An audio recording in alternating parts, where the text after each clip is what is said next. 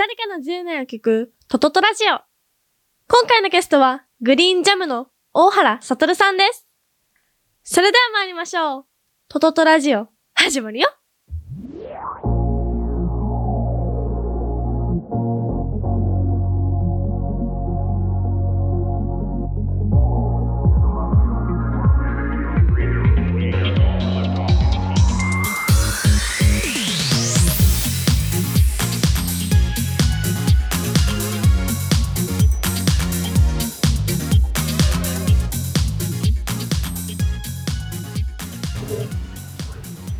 回のゲストはグリーンジャムの大原悟さんです。よろしくお願いいたします。よろしくお願いします。ということで、あの、はいグリーンジャムの大原さん、うん5年ぶりで私は2018年にあの記事を、そうですね。その説はお世話になりました。いや本当にあのね、ちょっとこれもちゃんとあのリンクを載せるんですけど、アドタイっていうあの広告系のメディアでうんうんうん関西で戦うって言って、うんうんでその中でね、大原さんの記事、あの俺ちゃんとねあのスクリーンショット撮っときゃよかったんですけど、あれはい。デイリー1位とかとかウィークリーで1位取ってますからね。あ、そうなんですか？そうですそうです。あ2位があの草薙君の記事ですから。勝ってます。でもそれあれですよね。表示もされてましたよね。ウィークリー。なんか右右下あたりのところにあ僕それあれやな。今思い出しましたけど、ちょうどあれ広告系のねメディアだったんで、あの協賛企業の、えーにプレゼンするときにそれ使いましたわ。マジですか？見てくださいって言って。嬉しい。あ、そうだったんですね。はい。今1位ですよって言って。1位。今思い出しあ、た。ほんますか。それはちょっといいエピソードで体験できてたんですね。ありがとうございます。あ、よかった。言ってよかった。いや、あれはでも本当にとてつもない反響ですよ。ありがとうございます。で、まさかね、共産取る時のあの礎というか、おかげさまで。はい。ということで、グリーンジャムは、はい。なかなかこう、切り口とかやってること、今になると、うん。グリーンジャムって何してるんですかって聞かれてる、うん。結構困ると思うんですけど、何してるんですか、今は？えっ、と、グリーンジャムというのは、うち、うち全体としてどうですか？うち全体として。うち全体としては、めっちゃざっくり言うと、まあ、グリーンジャムみたいな、あーああいう、まあ、フェスうん。うを、あのーまあ、地域のにぎわいづくりみたいなところの観点で、痛みですよね。えっ、と、まあ、痛みに限らずなんですけど、まあ、痛みグリーンジャムに関しては、まあ、当然痛みですね。あのーそう、地域のにぎわいづくりみたいな観点で、ああいったフェスを、おやりながら、えっ、と、まあ、それとは別に、別にというか、まあ、その地続きの中にあるんですけど、えーなんか、こう、地域の、お例えば有給物件、あの遊ぶ、休むの有給物件を活用した、あのーこう、不動産屋さんを今してて、で、まあ、その不動産を、おこう、グリーンジャムとかやってると、やっぱり、なんだろうな、行って、いつかお店持ちたいなとか、自分の場所持ちたいな、みたいな、まあ、そういう人たちが出てくるので、えーそういう、まあ、次世代地域プレイヤーみたいな人たちに貸し出したりとかっていう、まあ、その、まあ、これをハード事業と呼んでるんですけど、うんうんまあ、そういうまあ、地域の中でにぎわいづくりっていうソフト事業とお地域のインフラみたいなところのハード事業とをやっているまるっと言うと実はまちづくり会社っていう、うんうんはい、っていう感じです。なるほど、なるほど。でも印象としてグリーンジャムも伊丹の、まあ、小屋池公園といったところで伊丹グリーンジャムやってて、まあ、うんそこでも当然あの市民の方に、まああのまあ、無料フェスなんですよね、うん。だから市民の方が自由に出入りして音楽とアートと食を楽しんで、うん。でなんかこう伊丹力じゃないですけど伊丹のこの市民力みたいなものとかも、うん。まあ、そこにあるフェスをきっかけにじゃないですけども、うんうん。といったところで言うと、まあ、フェス屋さんというよりかは、まあ、やっぱ街づくりされてる方なのかなという印象はやっぱり、そうですうん。ね。でもなんかあのー田中さんはうん。すごいそのあたりの、あの解像度高くご理解いただいてるなと思うんですけど。褒められてはい。でも多分一般的にはあんまりフェス屋ですかね、はい。やっぱり、うん。たやっぱりフェスっていうものが一番目立ちますし、うんうんうん。まあね今までのこの伊丹グリーンジャムのラインナップでもねこうお金出して見るようなアーティストが多く出られていて、しかもこれが無料で見れるっていう。うん。すごかったですよね。パフィーとか、そうですね。スチャダラパーとか、うんうんうんうんうん。真心ブラザーズとか。なんかあれ実は、ちょっと裏話すると、うんあのー僕的には、毎年、こう、なんていうのかな、どこまでいけんねやろみたいなものを測ってたんですよ。えどこまでっていうのは、えっ、と、痛みグリーンジャムとして、えーま、つまり会場的にとか、あまあ、我々のそのフェスを運営する能力的にとか、ーどこまでの。アーティストが耐えうるんだろうみたいな。なるほど、なるほど。なので、その、なんだろう。僕的には当然、毎年呼んでるアーティストは全て、あのーリスペクトあるし、すごい好きなんですけど、でもまあ、一般的には、の認知度みたいなところでいくと、うんあのーやっぱり差はあるわけで、うんだからこれレベルの認知度の人が来たら、で大丈夫なんかな、うん。あ、大丈夫やった。どうにかなったな、みたいな。じゃあ次これぐらいはどうなんだろうな？みたいな。っていうなんかステップを少しずつこう探っていってる感覚はあって。でパフィーの時にあの限界を感じたっていう。はい。ここかっていう。なるほど。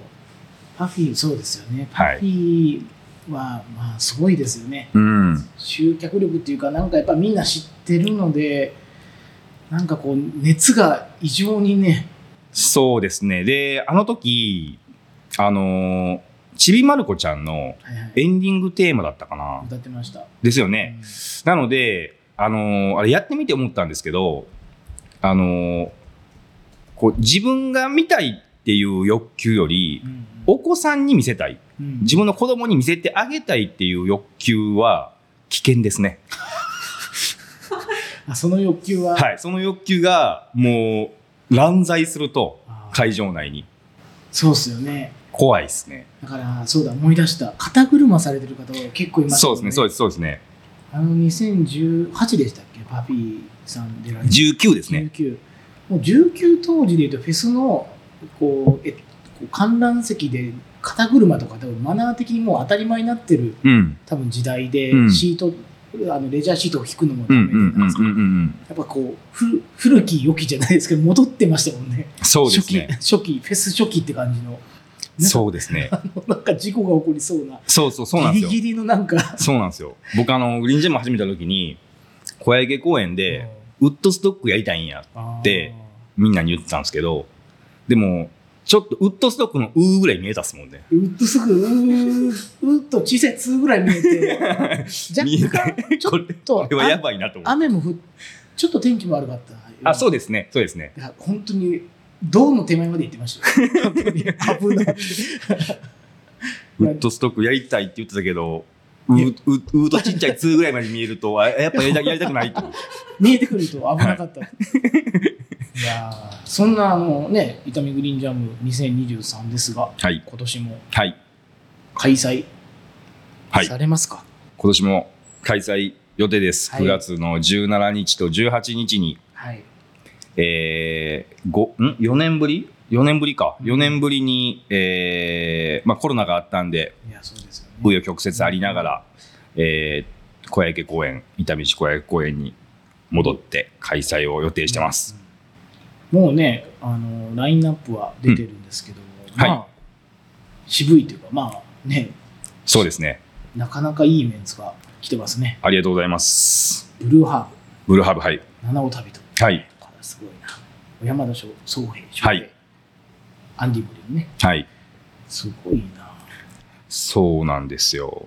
多分ね、本当はね、あの、よく、あの、僕言われるんですけど、うんあのーまあ、田中さんもね、お越しいただいてるんで分かると思いますけど、こう、こんなラインナップが、こう、なんていうの、適しているというか、うんいう、うイベントでは実はないというかね、なんかそのファミファミリーが50何パーセントなんですよ、あのイベント。なので、なんか、本当はブルーハーブとか違うんちゃうかっていう。絶対違うでしょ。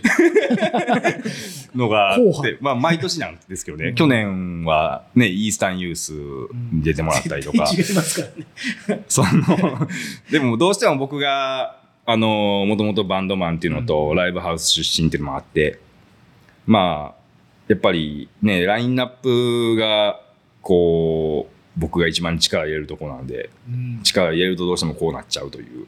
いや、いいですよね。なかなか、普通のお金払って見るフェスでも、なかなか渋い方の部類に入るキそうャですねスティングですからね。そうですね。うん誰一人こう、迎合しない感すごいですね。ファミリーに迎合しない感しかないですよね。はい。黒い、そしてなんか全体的に黒い。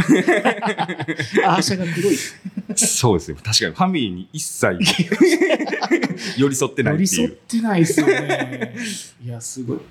いや、だからそういうメンツを、まあ、やっぱりこうファミリーが見る場所で、うん。あえて出していくっていうのは面白いなという。そうですね。まあ、あえてってつもりもないんですけどね。うんうん、自分が好きなもの、好きな方って感じなんですそうですね。好きなアーティストに出てもらねって、で、その出てもらう小屋池公園というところが、そそもそもね、ファミリーでピクニックしたりっていう場所なんで、結果的にファミリーがけ、ね、50何パーセント占めるイベントになり、なので、結果的にファミリーかけるライブハウスみたいなメンツのイベントになったっていう、あんま深くは考えてないんですけど。すごい。一番、だから、あのターゲットというか、お客さんと出る演者側のこう距離感が一番遠いフェスですけど、見見たらでもうちもだから子供あの当時なんで小まだ小学生だったんですけど娘と娘の友達、うんうん心ブラザーズとか見るじゃないですか、はい知らないですよ、うん。うんうんうん。でもやっぱハマってましたね、あ、本当ですか？うん、やっぱなんかあるんでしょうね聞かないだけで聞いたらこう なんかこうあるんでしょうね、うーん。衝動なんか確かに。突き動かされた確かに。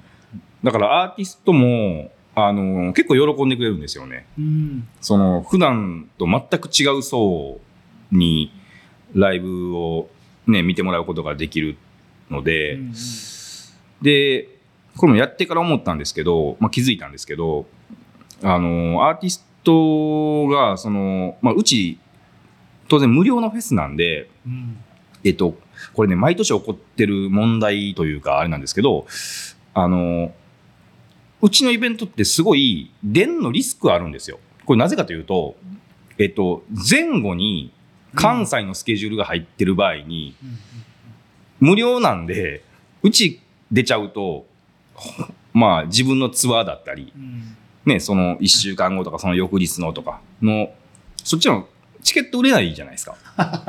こっち無料で見に来ちゃはい、見に来ちゃうんで。っていうリスクが無料フェスにはやっぱあるんですよ。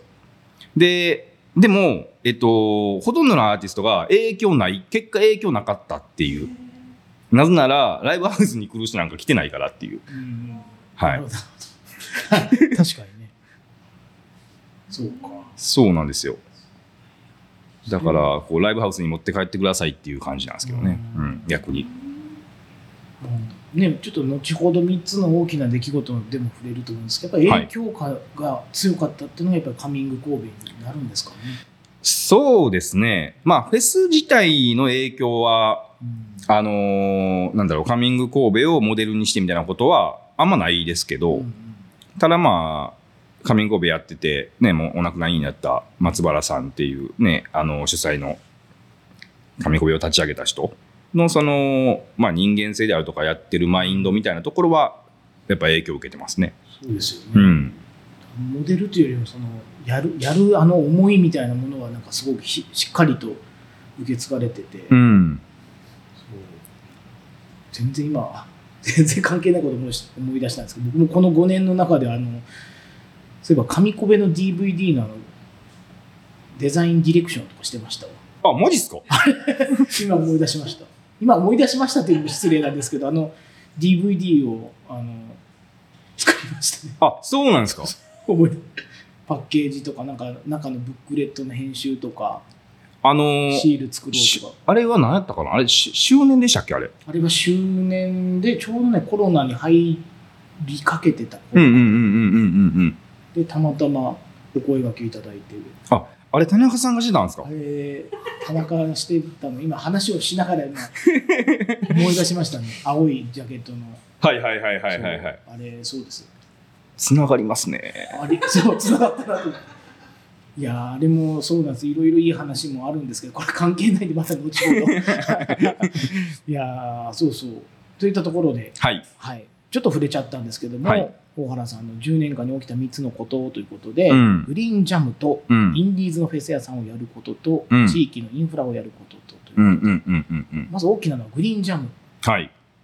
まあやっぱね、どう考えても今の自分を形成してるうんこと？のもう柱になっているのはやっぱグリーンジャムやったことで生まれたものばかりなので、うんまあこれは10年間で起きた3つの大きな出来事なんですかって言われると、まあ外しようがないかなという。はい。立ち上げた当時って無料フェスって、まあ、カミング神戸はあったけども今今もうどうなんですか？無料フェス自体ってどういや、今ね、さらに減っちゃったですね。なんか昔、昔というか、立ち上げた当時は、えっ、と、トヨロックとかはありりましたけど、トヨロックも終わっちゃったましす、まあ、そうですね。このまあ、特にこの規模、万人規模みたいな感じになると、どうなん片手も、片手もないんじゃないですかね。うん。まあ、その、えっ、と、地域音楽祭みたいなものをの除けばですけど、うん、うん、うん。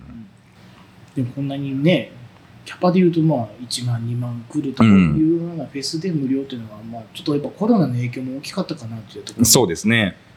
まあいろいろね金銭面であったりとかいうん。ろんなものを加味するともう大変な時代に今ある中で、はい。今年も開催するグリーンジャムは、うん。きっかけは何だったんですかね？えー立ち上げたきっかけですか？そうですね、えーでもね、これよく聞かれるんですけど、うん。別にきっかけなくて、うん。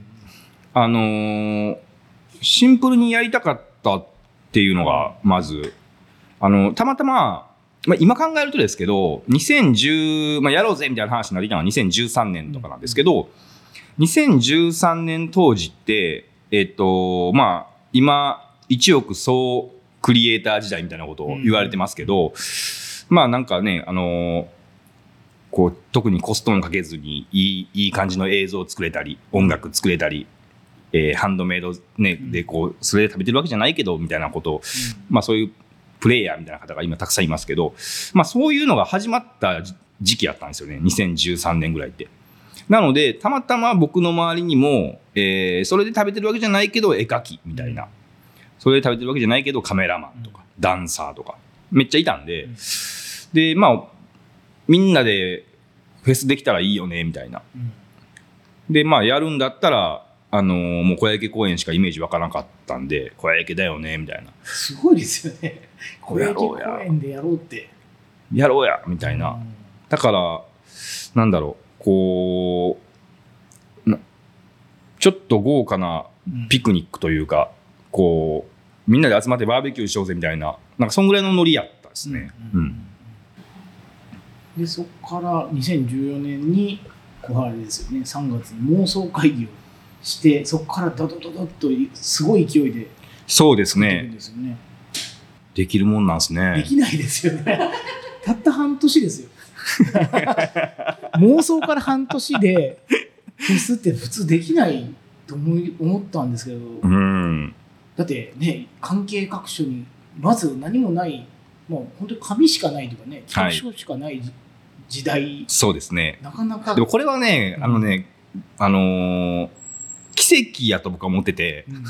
あの、こう、これを半年で成し得たうん。要素って、別に僕がめちゃくちゃ能力があったとかではなくて、うん。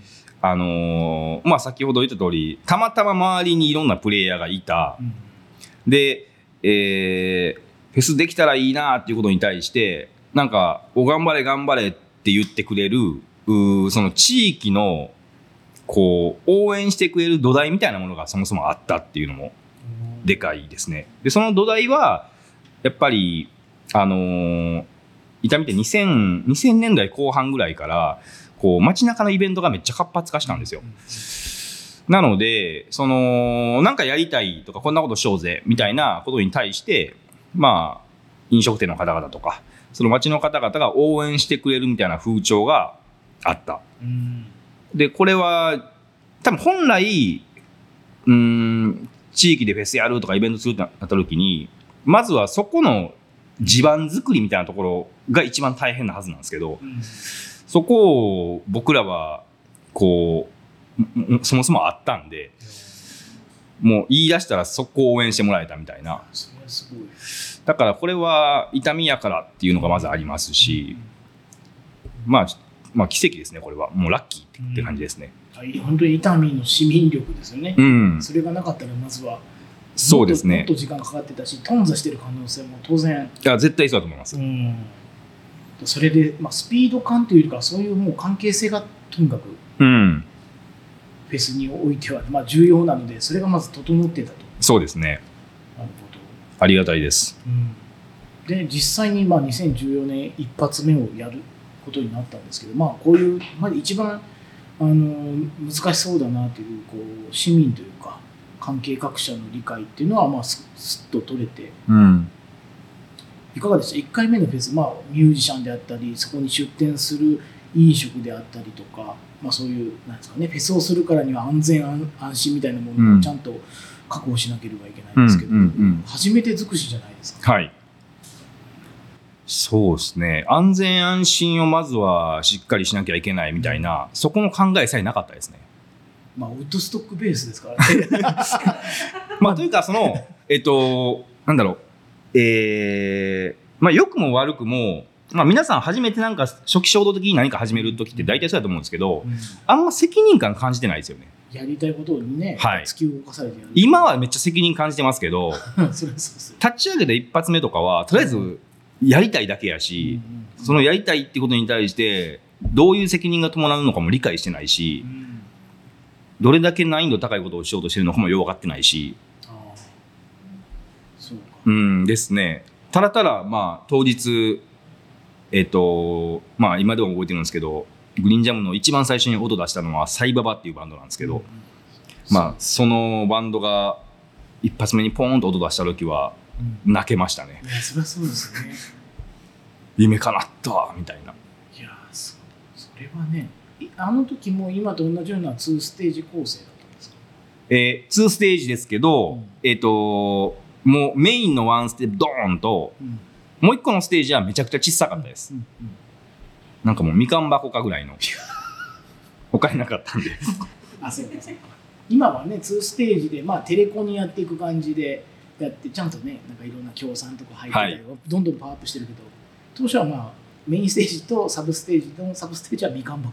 そうですね。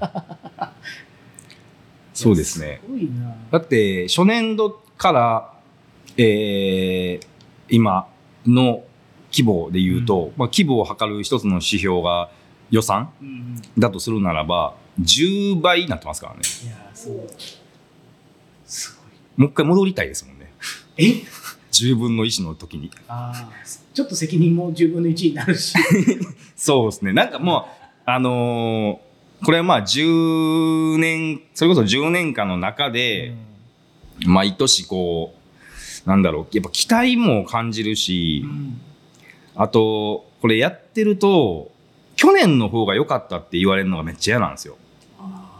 とか、言われる可能性は大ですよね。そ そうそうなんですよなんか言われがちなやつじゃないですか。なんか前の方が良かったとかうん、だから常に今年が一番良かったっていうものを目指さなきゃいけない。そのプレッシャーであるとか。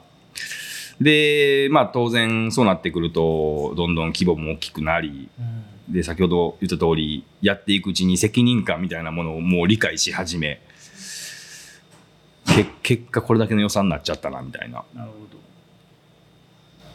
まあ、そうやってグリーンジャム2014からどんどんどんどんこうパワーアップしていくんですが、うん。うん。もう一つの向き合いというか、もうそこは胆力が試されるところで言うと、天候とか中止がはい。ね、お金と天候と中止みたいな、まあ、フェスにすごくあのああのああることといいますかね、フェスをやることにおいて一番のリスクみたいなのが中止っていうものがうん。発生したりすると思うんですけども、まあ、2014年以降こう今に至るまでグリーンジャムのこのフェス主催において結構大事にしたこととかってありますかね、まあ、いろんなこう嫌なこともあったりする中ではい。折れずにここまでやってきたじゃないですかはい。グリーンジャム自体折れずにやってこれた理由とか大切にしてきたことうーん。まあ、うーん、そうだなまあ、なんか大事にしてきたことは、あのーなんだろう、まあ、ずっといろんなところで言ってるんですけど、まあ、このイベントの一番大事にするべきところは、この市民文化祭形式っていうことを絶対ぶらさないっていうところなので、なので、こう、なんだろう、アーティストをブッキングするのはイメージ湧くじゃないですか。うんと同時に、その、市民文化祭なんで、市民の方ブッキングせなあかんのですよ。なるほどお店とか。お店とはい、かこのエリアでこんなんしてほしいとか、それ、多分ここの労力、ここの労力が多分ものすごい、あの、大変で、多分これ意外と見えてないところだと思うんですけど、わからないですよ。なんかなんかできそうだなと思っちゃうんですし OK の2つ返事ぐらいかなと思っちゃいますそうですね。なので、わかりやすく言うと、去年ちょっとね、コロナの関係もあって、池田市に会場を移したんですけど、えっ、と、池田でグリーンジャムやるっていうのはどういうことかというと、池田の人らも含めて市民文化祭作るってことをしないと、グリーンジャムの意味がないって僕は思ったんで、なので、ほぼ毎日池田に通って、で、まあ、こんなおもろい人いるよとか、うん。あ、じゃあ会いに行きますわとか、っていうことをひたすらやるみたいな。いや、これは、ここ頑張れてんのはやっぱ、よっぽど本当にそのコンセプトに自分自身が見せられてんねんな、みたいな。なのでそこはすごい大事にしてきましたからね。めっちゃめんどくさいですけど。でもそこのエネルギーがあるってことはすごいそうですね。なので、まあ、このイベントを任されてる人間として、うんそこはきっちりやりきるっていうのは、うん、すごい大事にしてきましたね。これもねちょっと後ほど出ると思うんですけどこの市民分市民そこの市民の力を借りようででも大原さんがこう動きまること動きまくることで多分別のだから価値も出てくるというか大原さんにしか知らないつながりとか、うん。大原さんに面白い人が寄ってきてるってなったら、うんやっなんかやってほしいとか、うん。こういう、まあさね、今やられてるこうもっとこの場所を面白くさせたいからいまず誰に相談しようの。サイコロの面にすごいなってる気はしますもんね。そうですね。ただなんか僕が結構あのーなんだろう。僕一人だと結構限界があるので、まあもう一人、グリーンジャム共同代表で大塚っていうのがいるんですけど、まあ彼が、あのーカフェ、うんコミュニティカフェみたいなうんものをしつつ、うーまあ彼がすごいいろんな人の窓口にはなったりしてるので、なので、そのまあ、市民表現の底上げみたいなものを、グリーンジャム以外の日常うん。の中にどう作っていくかみたいなことをすごい考えてきた10年間やったですね。なんかお祭りってお祭りで終わるんで、うんうん。日常が結構重要だなと思って日常にちゃんとその市民力とか市民文化力の底上げをする場所とかきっかけがあるのって本当にありがたいというかねそうですね。本番がちゃんとあるというかねそれをやった上で伊丹グリーンジャムで自分たちが一番いいものを出そうとかっていううんうんうん目標にもなると思う、そうですね。それがなんか設計されてるっていうのでかなり羨ましいなと思ったんですよね。うん、まあ設計してる感覚もないんですけど、まあでもあのー実際に、あの、グリーンジャムを年1回の一番大きい発表会うん。みたいに捉えてくださってる方も多いですし、ただまあ、ちょっとこれは話ずれるかもしれませんが、それを、なんでこんな、まあ大変じゃないですか。このグリーンジャムやること自体もそうだし、まあそういう日常的なあー街中の今設計っていう言葉でおっしゃられましたけど、まあそういう設計を形にすることも大変ですし、それをなんでこんなひいひい言うな言いながら頑張ってんのかも自分でもよく分かってないんですけど、なるほど。まあ、もしなもしかするとただの責任感なのかうん。それともめっちゃええやつなんか。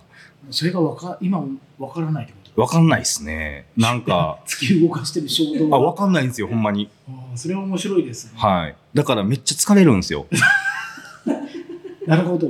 だからナチュラルうに、ん。ナチュラルにバーって動けてるわけじゃないんでちょっといいろんな葛藤があって嫌だなもあるし、ある全然ある 全然ありますだけど動いて、はいで、そういうちょっと重しを乗せてる状態なんで、やっぱ疲れて帰ってきてる。そう、そうです、そうです。はい。もう今、週4でサウナ行ってますもん。と 整えないと。はい。整えないとで。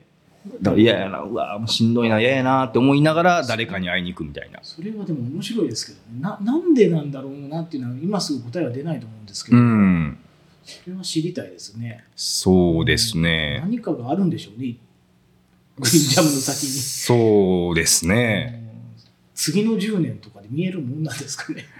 うーん、わかんないっすね。自分のことようわかんないっすね。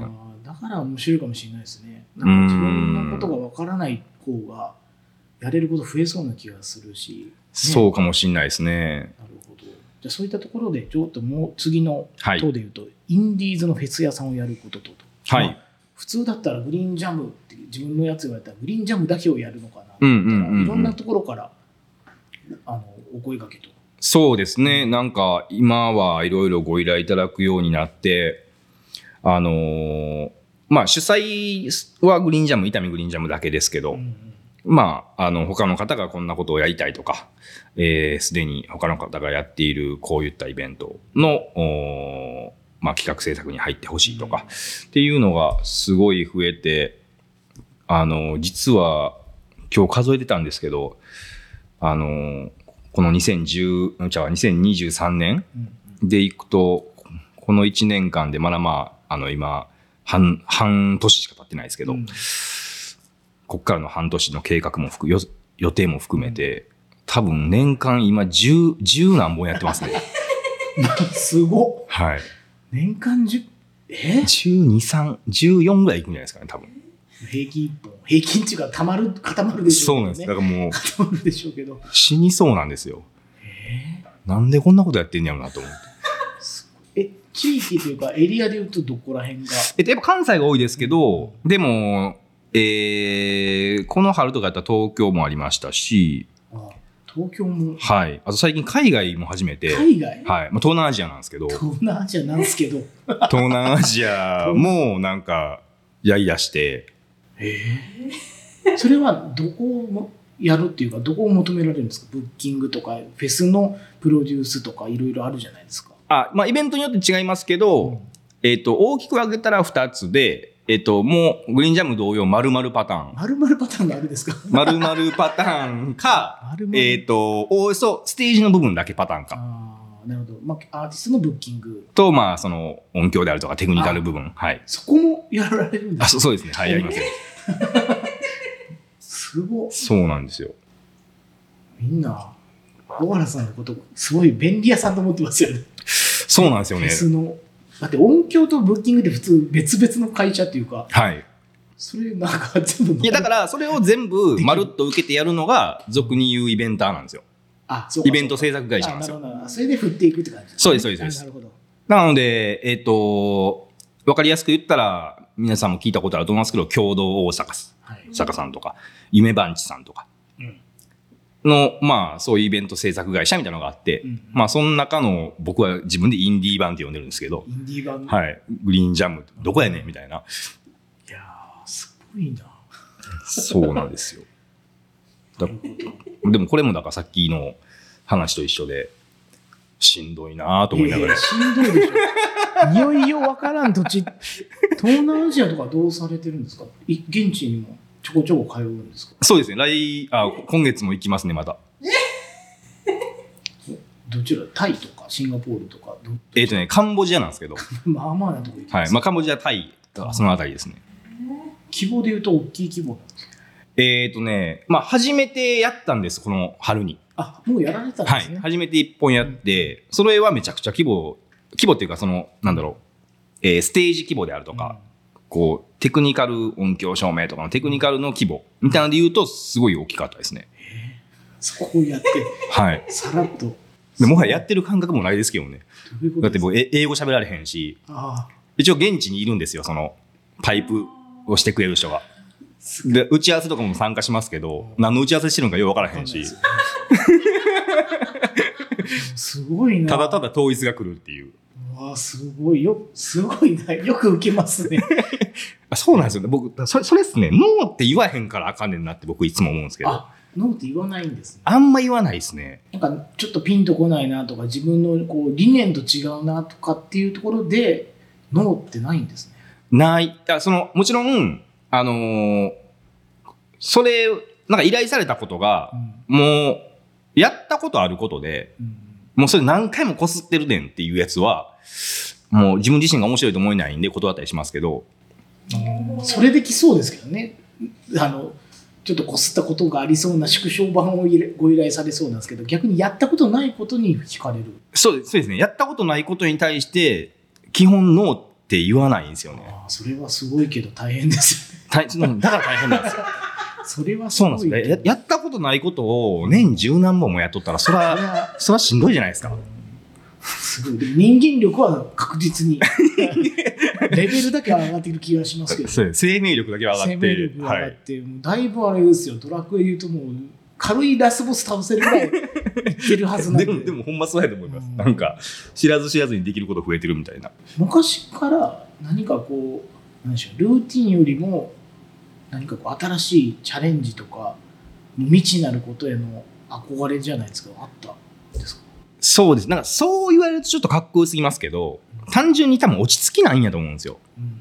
好奇心がうん。多分、あの、子供の頃から座ってられない子やったんで、あの、授業中ずっと立ってるから、おかん、おかんが恥ずかしすぎて、あの、参加日こうへんとか。そうかはい。なので多分じっとしてなんか、だからまあ変な話、わかりやすく言ったら工場のライン作業とか、うんもう苦痛でしゃあないですね。だから分かってることを永遠やるっていうのが無理なんですよね。いや大体もうこれやったらこうなんだろうははい。そうなんですよ。そうかそれはでも一番クリエイティビティ溢れる人ですよ そうなんかな。ただの落ち着きないやつやと思うんですけどね。別名落ち着きないやつかもしれないですけどいやいや普通のこういうクリエイターみたいな人でもなんかやっぱゴールが見えないとできない人がほとんどだと思うのでゴゴールなんか考えない方がってねうん。本当にそれでやってる人いないですようん。そうなんですかね。でちゃんとゴールっていうかこれだっていうのを当日お見せするうんうんうんうん。みんながそれでようやく分かるってすごくないですか？ああ。あこれだったんだとか当日の本番で分かるってすごいですよねなるほどね。うん。今まで嘘なんじゃないかなとかね。うんうんうんうん。できないんじゃないかなと思ってた人は多分うん言わないけどたくさんいる気がしてて、はいはいはい、はい。当日迎えたらあこれかって。だから感動するっていうのはありそう。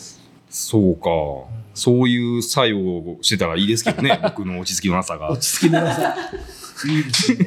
落ち着きがないからいろんな新しいことを別のフェスで試していくみたいな。そうですなね。るほど。うんなんかそれをやることで見えたこととかってありますかね？他のフェスをや、あのーまあ、他のフェス、まあ、伊丹グリーンジャムが自分のフェスかどうかっていうのもいろいろあると思うんですけど、まあ、いわゆる、えっと、別のうん地域でいろいろやってみて、うん。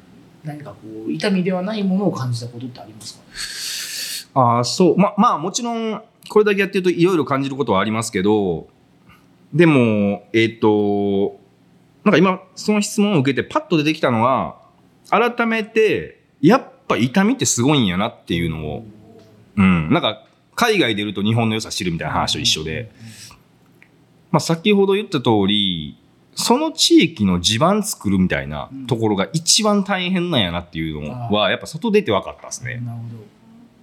なので、なんか、えー、どなたかの経営者さんのなんか言葉で、ど。うん成功に再現性なんかないみたいな、うんあの、聞いたことあって、で、それをなんか、まじまじと外に出て感じた。うんグリーンジャムできる人、まあ、なんか、あんなすごいことできる人みたいな感じで見られること多いですけど、じゃあ、外行ってそれ再現できるのかって言われたら、全然できなかった。うんできなかった。全然できない。それはやっぱり、先ほど申し上げた地域とか、その地域の歴史とかうん、たまたま周りにこういう人がいてとかっていう、そのたまたま要素で成り立ってるから、うん再現なんか不可能なんやなと思って。なるほど。で、逆に言うと、うーん、その地域地域における、うーまあフェスなのかイベントなのかの、えっと、成功の基準みたいなものをちゃんと作らなあかんなとは思ったんですね。おーなんか、まあ、実はもしかすると、まあ、痛みにおける痛みグリーンジャムは何万人が来て市民の人らと作って、まあ、これが一つの成功例。うんえーでも、こっちの地域に行くと、なんか、もしかすると、お来場者数で言うと100人でした。なんか、でも、おなんか、2人、3人のその村の人らでそれやっててみたいな。ある種別に両方とも同じベクトルの成功かもしれへんじゃないですか。うんみたいな感じで考えないと、なんか、あのーイベントってあかんねんなっていうふうに。うん、思うようになったっすね。一応に数字だけで2万人が成功のポイントっていうわけじゃなくて、そうですね。例えばもう満足度が 90%100 人だけど全員満足して帰ったとかそうです、そうです、そうです、そうです、そうです、そうです。へーそその成功の軸の見極めとかっていうのは何かあるんですか？ねまあ僕はその、えっと、インディーフェス屋さんって言いましたけど、うんまあ他のメジャーイベンターさんと違って、その、どれだけの人が来場したかとか、うんそこでどれだけの経済効果が生まれたかとか、あの、そういうことは専門外ですし、比較的、あの、街づくりにおいて結構どうでもいい指標やと僕は思ってるので、ああの、まあ、そういう意味でいくと、やっぱりその、今おっしゃったように、関わってる人らがどんだけ満足したかうんかなと思ってますね。うん。ーなるほどだから、来年もやろうやって終わった時に、来年もやろうやっていうぼ、なんかテンションになってたら、成功ちゃうっていう感じの。それでもままあ難しいですよね難しいですね。自分の思いそれぞれぶつけ合ってうんうん、うん。もう疲れたってなる人いっぱいいそうなところをやっぱそこをどう底上げしていこうかとか盛り上げていこうかをちゃんとしないと、そうですね。うんまあ、めんどくさいですけどね。めんどくさい。いやーどうやっていつもそういうし、えっと、見知らぬし市民になるじゃないですか。普段のはい仕事の仲間じゃなくて、そういう方々と、まあ、年齢も違うし、価値観も違う人とどういつも向きは向き合っているんだろうな。いや、これね、あのー意外と、えー、まあ、当然向き合ってる時の池田の話みたいに、うんあの、向き合うパターンもあるんですけど、向き合わないパターンもあって、向き合わない？っていうのは、あの、僕が向き合わない方がええなって思う時があるんですよ。あ、なるほど。はいだから、向き合い係みたいなものをうん別で作る。別で作るというか、うんそれもすごいですね。向き合い。だからこ、なんかコミュニ、なんやろな、コミュニティをデザインするって言ったらちょっと大げさですけど、うんなんか適材適所をめっちゃ意識してますね。あそれはでもあれですよもうやっぱプロデューサーの発想ですよね。いや、そうなんかな。いやいややっぱそうですよ人をこうやっぱ料理作る上で、まあ、材料はあるけど、うんうんう。どうんやってやろうかなとかをシェフがこいつ得意だからあれやっといてそれやっといてで鍋振るのも別にその別の方にお願いして料理ができてそれをお出しするよううんうんなうんうん別に本人が、まあ、指示をする立場でそれを作っていけば問題ないとは思うんですけど、うんうんうん自分でやろうってやっぱなっちゃうと思うんですよねリーダーみたいな人って。そこちょっとブレーキをかけれるんですね。まあ、ブレーキというか、そもそも別にやり、ね、こう根っからやりたいタイプでもないんで、そこが良かったですよ。なんやったらめんどくさいなって思ってる節うも。んめんどくさいっていうのは大事かもしれないですよね。そうなんですかね。みんななんかネガティブにとらわれるかもしれないですけど、はいめんどくさいからもっと早く終わる手段を考えようとかもっと良くなる手段にあがあるはずだと自分じゃなくて。自分がめんどくさがらないやらやり方というかそれを見つけれると思うんで、だからめんどくさいからちょっとねこういうふうなことをやればよよくなるんじゃないっていうのは、うんうんうんもう自然にそういう発想なんですよねきっと。うん。だらしないんでしょうね、だから。だらしないとは だらしないとはまだあれなんですけど。多分。まあでも、ね、そう思った時に、あの、この人だなとか、じゃあこの人にこれやってもらおうとか、で、実際にその人がやってくれてとか、うんっていう、まあ、その、環境にすごい恵まれてんなというか、うん、ありがたいなと思いますね。いやーすごい。そんな中最後の党これもまた面倒くさいことかもしれないですけど、はい地域のインフラをやることとということでどんどんどんどんやりたいことをやることが増えていってるじゃないですか。はい。普通面倒くさい人やらないですからねどんどん縮小傾向な気がするんですけど。そうですね。うん地域のインフラやりたいわけじゃないんですよ、全然。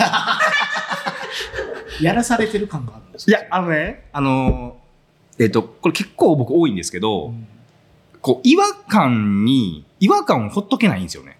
違和感。その、要は、この地域のインフラで例えると、えー地域のインフラって今、冒頭にも少し説明した通り、えー地域の不動産屋さんをやってて、うんで、えーグリーンジャムみたいなイベントをやってるとこプレイヤーが出てくるのでそのプレイヤーのが、まあ、セカンドステップ、ん。お店持ちたい場所持ちたいという時に、えーえなんだろう場所を貸すみたいなことをしてるんですけどこれもう自分の違和感から生まれててでそれはなぜかというとあの痛みってあの阪急伊丹と JR 伊丹がほぼ一緒の場所にあるんで一緒のエリアにあるんで、えっと、俗に言う駅前って言われるとこがうんこの一箇所しかないんですよ市内に。うんでこれ、えっと、他の地域ではあの 結構これ珍しいんですよ。西宮だって宝塚だって尼崎だっていろんな駅前があるじゃないですか。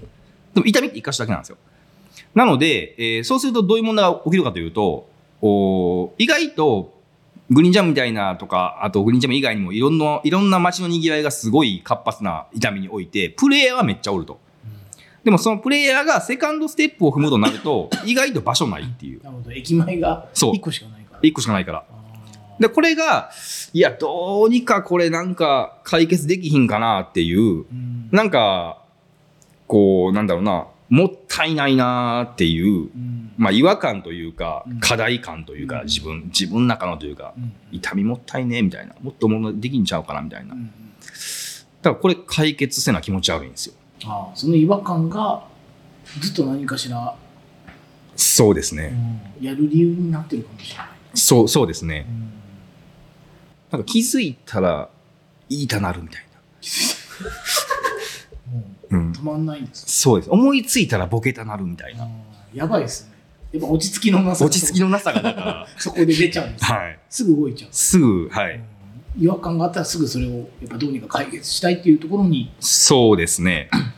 で不動産屋不動産屋やったり、今、グリーンジャム未来電気っていう名前で電気屋さんやったりとか、電気屋さん電力会社をやろうと思ったのは何か？電力会社をやろうと思ったのは、なんかその、僕やっぱりこういうことをやってると、いろいろ、いろんな団体さん、いろんな活動してる団体さんとかかうんら、やっぱ相談みたいなのを結構受けるんです。うんで、えーいろんな団体さんに相談は受けるものの、つまりのところ、何を皆さん聞きたいかって言ったら、ほとんど結局お金の話なんですよ。まあそうどうやって協賛集めてるんですかとか、う、うんどうやってこうやり続けてるんですかとか。うんで、えーでもなんか話聞いてると、意外となんかグリーンジャム規模じゃ全然ない話で、うん。こう、なんか、例えば分かりやすく言ったら子ども食堂とか、うん地域の子供にこんなことを教える活動をしてますとか、そういう団体さんとかって、なんか、まあ、ざっくりですけど、つ例えば月3万円とか、うん。なんか月1万円とか、なんか、こう、1万円3万円っていう金額がでかいか小さいかはまあ個人それぞれなんですけど、でもなんか、こう、それぐらいの金額感が、うーん、活動の足かせになってるというか、っていうのってすげえもったいないなと思って、で、そもそもが、なんかいろんな、こう、ところでフェスとか活動をしていく中で、地域に何かしようとしている人がいるということがそもそもの、こう、エンジンじゃないですかう。んその地域のエンジンで、なんか、一番根本の大事な資源、うん地域資源だって思う考えたときに、まあそんな1万3万とかでなんかその、その資源が消えるみたいな、っていうのすげえもったいないなと思って。うんで、まあ、そう考えたときにに、もう日常的にもう自動的にその方々に活動資金みたいなものを流せる仕組み作られへんかなと思ったんですよ。それで、まあ、ずーっと、こう、人が払い続けてるお金って何かなみたいなことを考えたときに、あ、インフラやなと思ったんですよ。で水道とかね水道とか、うん電気とか。で、水、水道はまあその、行政のある、あれなんで、で、電気はまあ自由化なったしあり得るな、みたいな。っていうので、うん、感じっすかね。感じっすかねからそれをちゃんと形にするまではすごい ちょっとざっくりすぎましたね、今ね。でもそまあ根本はそれなんですねそうなんですよ。違和感としてやっぱり痛みの時にも気づいたこう関係性がすでにあるからスピーディーにフェスを立ち上げれたように、地域資源って人じゃないかってなった時に、月1万とか3万で消えてしまうぐらいだったらみんなが供給できるものをこっちで自分たちの方で準備して皆さんと共有しながらやるとよりその地域が。はい。そうですね。まあ、といっても、このグリーンジャム未来電機はそんな、そんななんか別に契約数がめちゃくちゃ今多いわけでもないし、まあでも月1万円、3万円とか、今まあスケートボードを子供たちに教えてる団体さんに 活動資金としてお渡ししたりとか、なんか児童養護施設にこうダンスレッスンしたいとかうん。いう、こうダンサーの子にお渡ししたりとか、うん。まあそんなことをしてますね。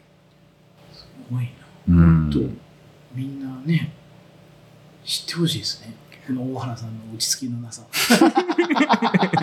いやでもやってることのなんかなんでしょうね。旗から聞いたら全部正しいと思うんですよね。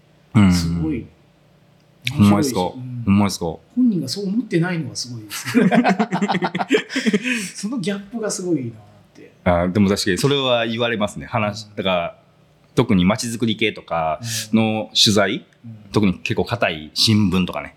そういう、来ますよそれ、はい、そういうのを受けるとあ思ってた 思ってたテンションとこいつちゃうぞっていうふうに言われますね、まあ、それはうまく編集してもらう感じになるでしょう、はい、めっちゃ熱いやつやったと思ってると思うんですけど。やってることは熱くないとできなさそうなことしかやってないですもんね。ただ落ち着きなかっただけやったっていう、そこ。そうです。暑さが逆にあると本当になんか目が曇ってしまいてしまうああでもそれはあるかもしれないですね、うん一つの地域と一つのことにしかもう見えなくなっちゃったらうんそれこそ多分広がっていかない気がするんで、暑さ落ち着けなくてよかったですね。そうですね。いやーこれのよかったのかな。よかった。あ そこ切る。そうか。いや、だから僕がね、前回5年前に取材させていただいた時から、まあ、次のこの新しい5年の中で、まあ、いろんなこう、幅が、幅とやっぱ、高さもやっぱ同時に出てるんで、やってることが年々右肩上がりになってる印象ですけど、そうですか。本人どうでしょう？体力とか、あの、なんでしょうね、こう、右肩、多分できることとか去年に比べると、はい。多分数数えただけでもすごい増えてるんじゃないあまあ、できることはもちろん増えてますね。あのーなんだろう、皆さんからいろんなラベルっていうんですか、うんうん。こういう人、うん。みたいな、まあラベルを貼っていただいて、まあ、何者かにしていただいてみたいなうん。感じはあるので、まあ、当然できることはすごい増えたので、ありがたいですね。ちなみにその要は多分フェス屋さんとかうん。街づくりの方、うんうん。まあ、電力会社の人とか、はい。まあ、いろいろこう取説をこう皆さん持たれてると思うんですけど、うんうん。なんか変わった取説というかラベルってあるんですかねそれ以外に上原さん、変わったラベル。まあ、カカフェの人かもしれないですしねなんかどんだけあるんですかね今いや、うーん、どうなん、でも、ほとんどの人が、あ、でもどうなんですかね。しょっちゅう一緒に飲んでるやつからも、結局何してるやつなんて、はい、あの、よう言われるんで、どうやって食べてんのとか。今更？はい。でも、多分そうじゃないですか。な、なん、なんなんかよう分からへんっていうのが多分一番、80%を占めるんじゃないですかね。ちょうどいいかもしれないですとりあえずね街のことはあの大原さんに聞いてみよううん。感じで入ってもらえるとちょうどいいかもしれないですね。まあ、それぐらいキャッチーに僕を見てもらえたらありがたいですね。チーなんですか、はい。いや、その、な、なんやろ。得体の知れないものって怖いじゃないですか。怖い。なので、ああ、なるほど。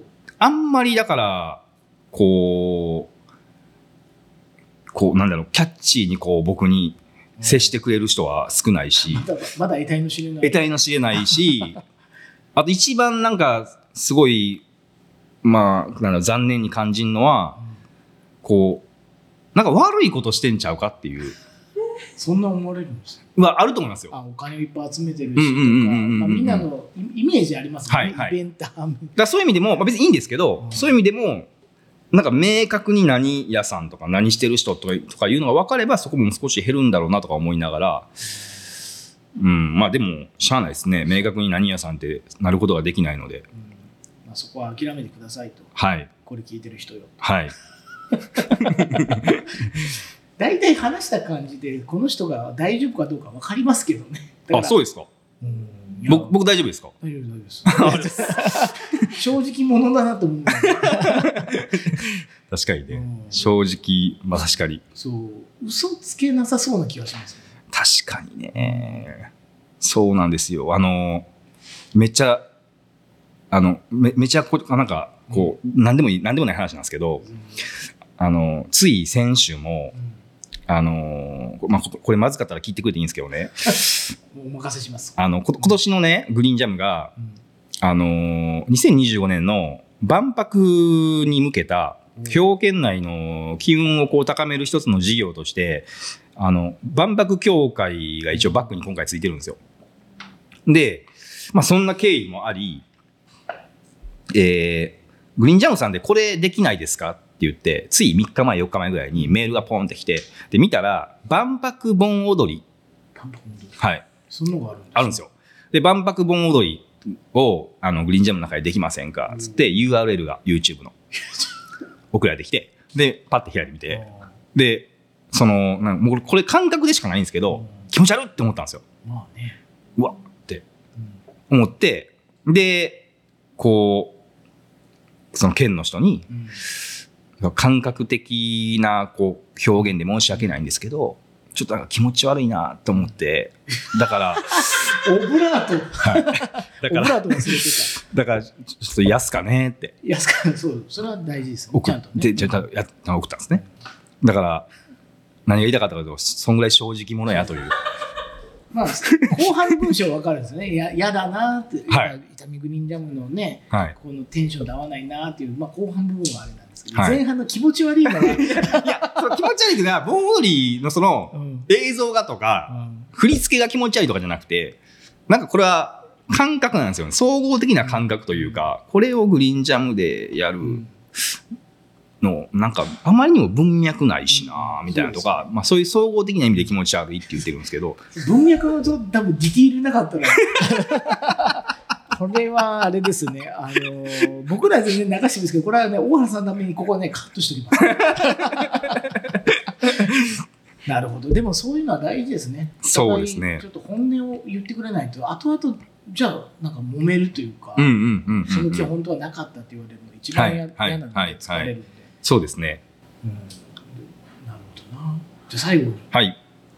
10年前と今。うん。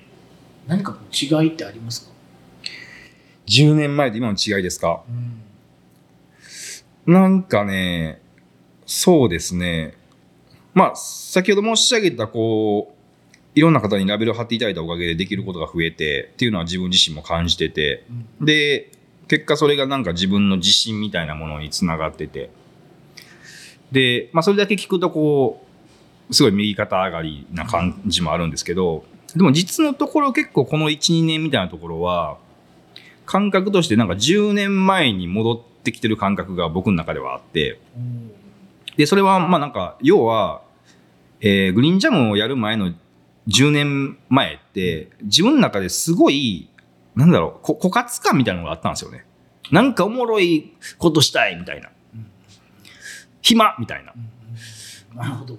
で、今結構今その感覚がまた戻ってきてて、あそうなんですか。はい。あ暇じゃないんですよ。暇ではないんですけど、枯渇感があるそうです、そうです。その、暇、時間があるって意味での暇ではないんですけど、でもなんかその、なんていうんですかね、好奇心暇みたいな。うんうんうんおもろいのちょうだいみたいな。っうんうんていうのが、今来てる。今また、一この1年ぐらいで来ているですね。まあそれもあって、東南アジアとかやりだしてるんですけど。なんか俺を潤わせるものが何か、枯渇しているもの、何か埋めるものが。そうですね。やっぱ飽き、飽き性なとこがやっぱりあうん。って、でなんか、まあ先ほども言った通り、あ、こうやったらこれができるんや、みたいなことも、まあいろんな、こう、機会を与えてくださる方々のおかげで、こう、形にして学んできて。だから、この、ここの底なしの好奇心みたいなうんところに自分も嫌気させるところあるんですけど、まあ、その感じがまた今出てきてるっすね。だ現状に結構この2000、グリーンジャー始めた2014年から17、18、その19ぐらいまでは、こう、こう気持ちよく全全速力で走ってる感覚があったんですけど、今はなんか、なんかないかな、みたいな感じにまたなっちゃったっていう。うんあそれはでもあれですよタイミング的なもんなんですか？コロナとか関係なくえー、どうなんだろうな。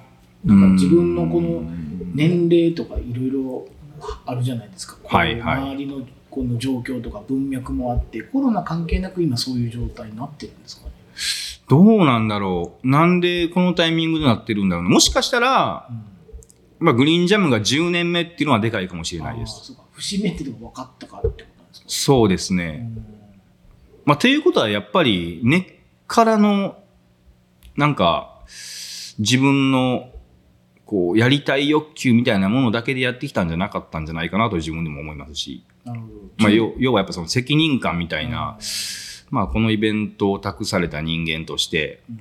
その役割全うするぞみたいな、うん。マインドスイッチみたいなものを自分でバチンと入れて、で、やっぱそれはある程度、やっぱある程度負荷がかかるから、まあ大変で、で、まあ10年目っていうところで、そのスイッチみたいなものが、まあぼちぼち一旦って自分に言い聞かそうとしてるのか、あじゃあ、いぼちぼち一旦となったらなったで次何しようみたいな、なってるのか、わかんないですね、自分でも。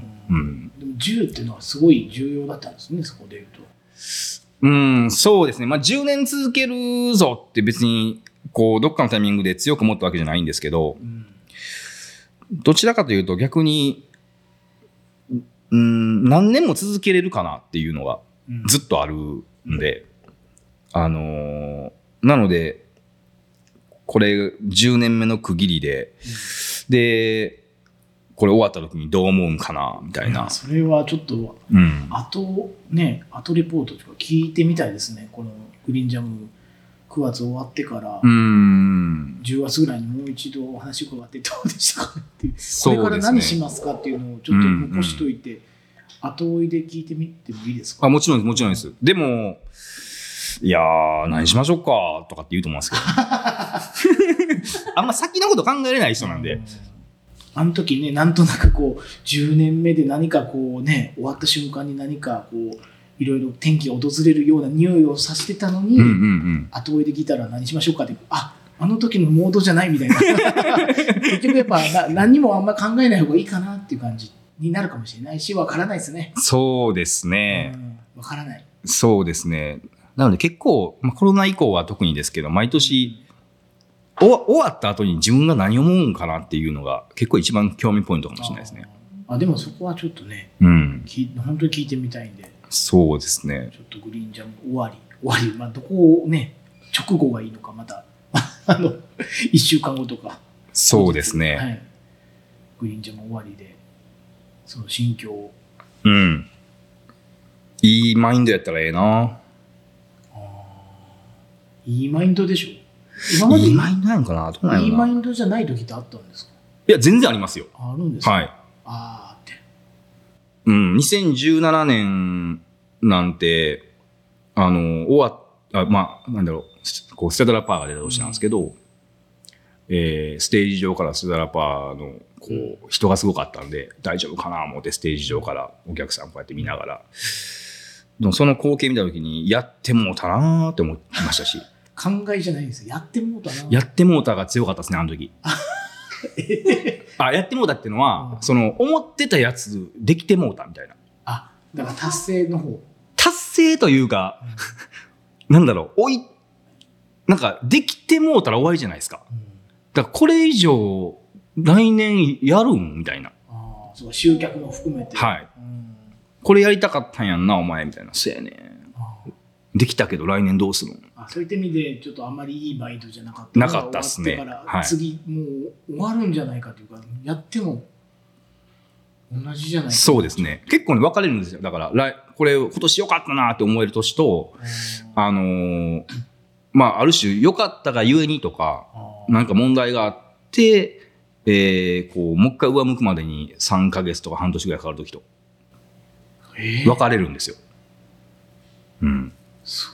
すごい3ヶ月とか半年かかるんですねその。かかりますね。えでもそれはやっぱり、な、何故にもう一回上がる必要があるのかって言われると、まあ先ほど言った、その、託されてるからこのイベントを全うするぞみたいな、ーそうか。そこが大きかったかもしれないですけど、やっぱその責任って結構人として重要ってことなんですよねどうなんですかね。でも出さないですか？責任でフェスやってるやつ。責任でフェスやってるとは言わないですけどね。でもほらみんながほらね大原さんいないとやれないしや,、ね、やらないやれないが出てくるんで、うん。責任っていうかあれですもんね。なんでしょうね。地域のなんかお地蔵さんみたいになってる感じですよ。ねないと困るからどうにかしてよっていうんでみんなお地蔵さんって保存するために周りの人たちがやったりとかちょっとねあの年に1回こうお菓子配ることやろうかうんみたいなことをするんですけどお地蔵さんいなくなったらもうそれやらなくていいよなになっちゃうんで。お地蔵さんに貸してますね。お地蔵さん作ろうかな、実際に。自分のね。俺の俺の顔に寄せたはい。で、必必要があれば、ちょっとお祈りしてください、言うて。ま あ、本当にでも危ういのは10年後20年後本当にこうお参りする人ができて100年後もう意味わからなくてお参りする人増えると思いますそのお地蔵さん。あ痛みのなんか重要なあのなんか人ここに眠るみたいな感じで。でもルーツ知らないけどこの人は誰なんだろうなっていうやつはいいっすね、いいっすね。伝説が作られていく気がする。いいっすね。そういう曖昧なん好きっすね。曖昧なやつになりそうです。今のままだったら。間違いなく。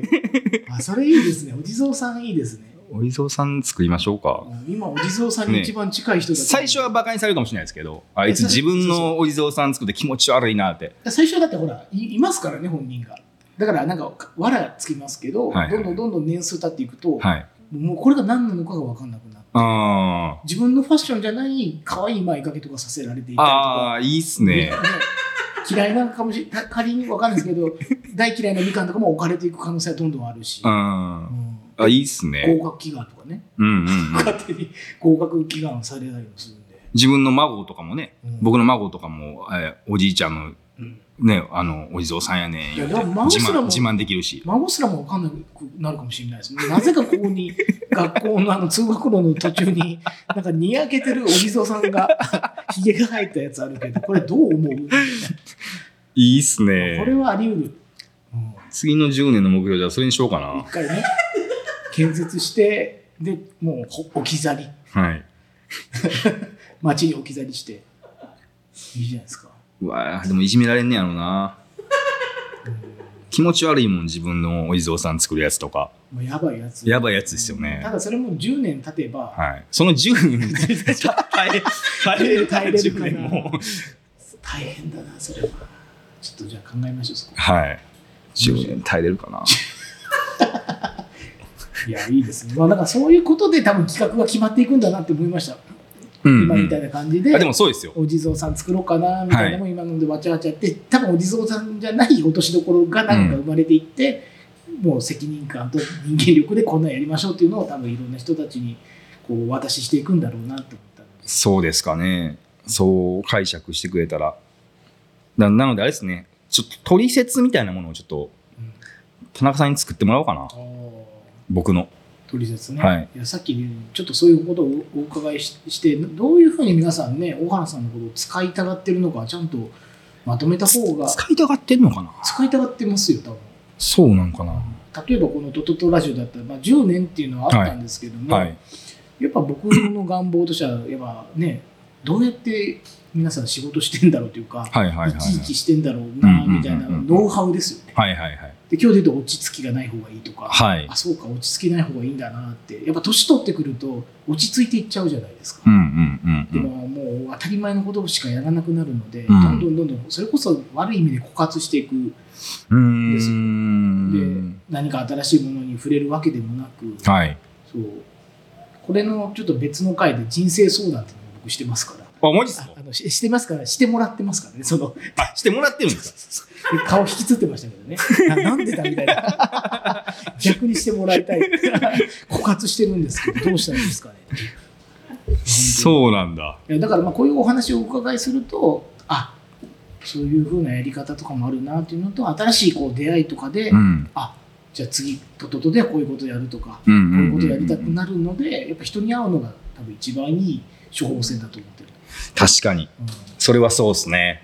でこういう機会でね今回5年ぶりの再会をさせていただいていや、まありがとうございます。今日ちょっとね来られてないんですけどねミュージックコーヒーレコード一緒にあの作ってくれてるあの芦屋エビアンコーヒーの刑事さ刑事君、はい。んにつないでいただいて刑事君、ありがとうございます。本当に刑事さんの10年も聞きたいんですけどねなかなか、ああ、確かに。うん断られて なんなん自分断って、いやいいんですよ大原言っとけみたいな。いやまあそういう方なんだろうというねここはちょっといやシーンね。まあちょっとねこれからもいろいろとねグリーンジャムの大原さんに注目していただければということで今回のゲストは、グリーンジャムの大原悟さんでしたありがとうございますありがとうございます。